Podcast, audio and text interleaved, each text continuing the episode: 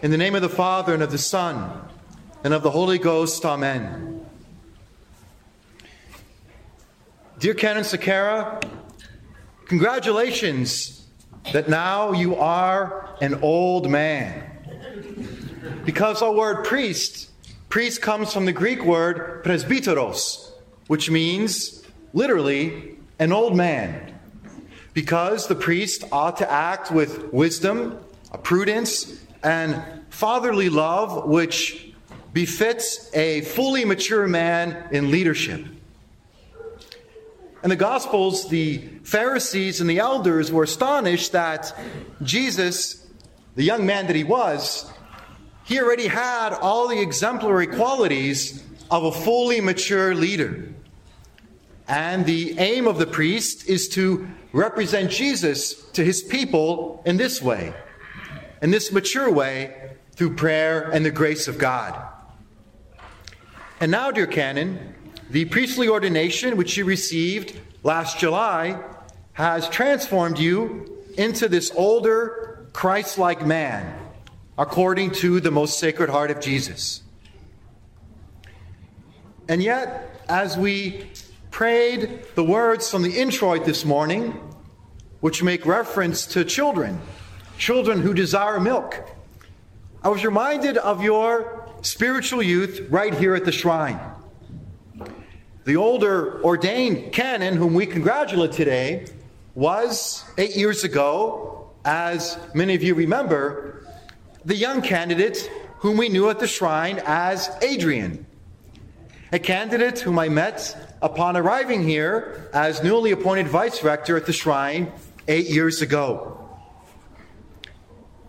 And dear Ken, we are very happy to have seen you grow and develop during your year here at the shrine in 2008. And afterwards, during all of the years of your seminary formation in Gricigliano, Italy. And now we gratefully rejoice to receive the blessing of Christ from your newly ordained, consecrated hands. We are happy for you and we thank you for saying yes to Holy Mother Church. And today we, we also pray for you. We pray for the coming years of your ministry. We pray that you may hold fast to the grace of your priesthood in your words and actions for the years to come. We exhort you in a special way to hold on to the love and the joy of your first year of priesthood.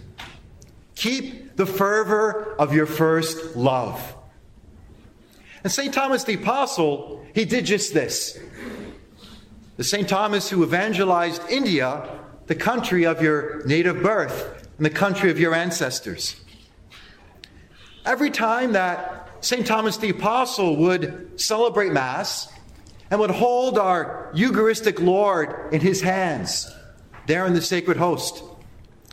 St. Thomas must have thought back to that day described in today's gospel when he touched with his hands the glorified wounds of the risen Christ. Like St. Thomas the Apostle, never forget your first love but keep the flame of love's fire always burning. And this is the message which Holy Mother Church also has for each one of us here on this Easter Sunday, the Sunday right after Easter. We must keep the flame of love's fire burning. Remember back to the Easter Vigil when we blessed the Paschal fire outside there on the sidewalk. And then from this paschal fire, we lit this paschal candle. And this lit candle symbolizes the living, risen Christ among us. This candle is his pure body. And these five grains of incense represent his glorified wounds, which St. Thomas touches today. And the flame up at the top symbolizes the fire of his soul and the love of his sacred heart, that burning furnace of charity. And this candle remains burning for 40 days, all the way until Ascension Thursday. In the same way, today's liturgy and the collect reminds us that we have to keep the flame of God's love burning in our hearts throughout the Easter season. That collect prayer grants Almighty God that we who have celebrated the Paschal solemnity may hold fast to its spirit in our life and conversation. Very important here is the Latin word teneamus. I'm not sure exactly how your, your missal translated it into English, but the Latin word teneamus is very strong. It means to hang on to, to hold fast. From teneamus, we have the English word tenacious. My friends, we must beware of a spiritual slackening after Easter. Right? That attitude that says, well, Lent is over, so I can stop making those spiritual efforts. No more prayer, no more penance. Life can get back to normal now. Well, how many times have we done that? We've put down the rosary beads in order to eat more jelly beans. Now, jelly beans, of course, have their time and place but only after those rosary beads. We must not be spiritual slackers. This is a somewhat childish attitude which stunts the growth of grace in the life of our soul. But rather, the Easter season is a time for us to be spiritually mature adults. Because we have spent the 40 days of Lent with Jesus in the desert because we have kept watch with him in prayer on Holy Thursday, because we have retraced his bloody footsteps on the way of the cross to Calvary on Good Friday. So that at Easter time we should be more mature. Our soul should be older and wiser so that we do not give up on the good habits which we started to form during Lent but that we hold fast. We hold fast to that spirit of Lent throughout the rest of the Easter season and throughout the whole of the coming year in our words and our actions. We have to keep a little of that Easter fire, which burns here in the candle, keep that fire burning right here in our hearts. And to maintain that fire of spiritual fervor within us throughout the rest of this year. So don't let that fire burn out, but keep feeding that fire each day through prayer and spiritual reading, by acts of charity and kindness to your neighbor. Keep that flame of love's fire burning. In this message, which Holy Mother Church uh, gives today to our newly ordained priest, as well as to all of us Catholics, is very important, especially for us here in the Shrine family. You know, on the night of Easter Vigil, when we were all standing outside there on the sidewalk, we were looking at that Easter fire uh, burning tall and, and bright. And I was touched by the spiritual irony of that moment. There we all were in our dressed in our Easter best, and we were facing that big burning fire, that same element which devastated our shrine home.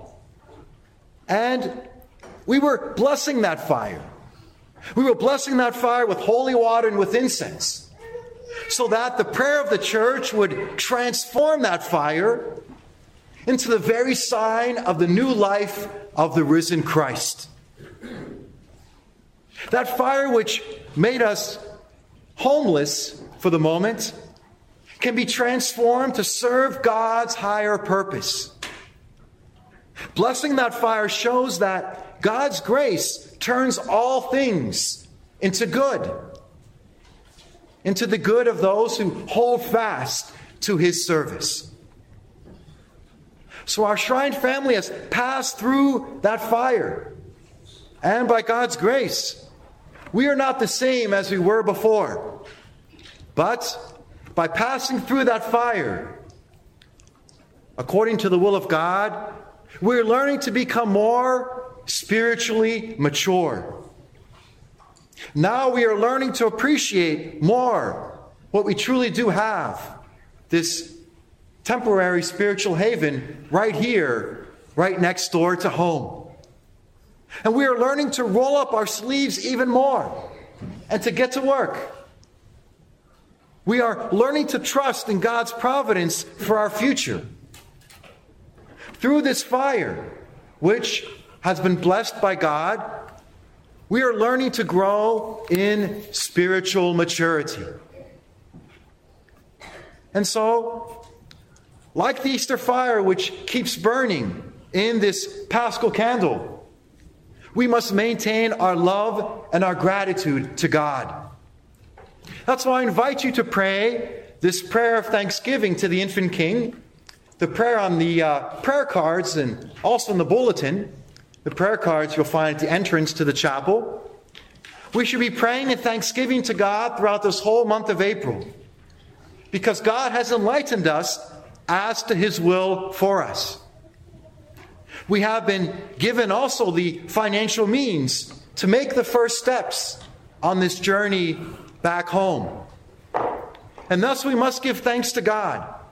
And we must teach our children what it means to be thankful for all of these blessings we've received.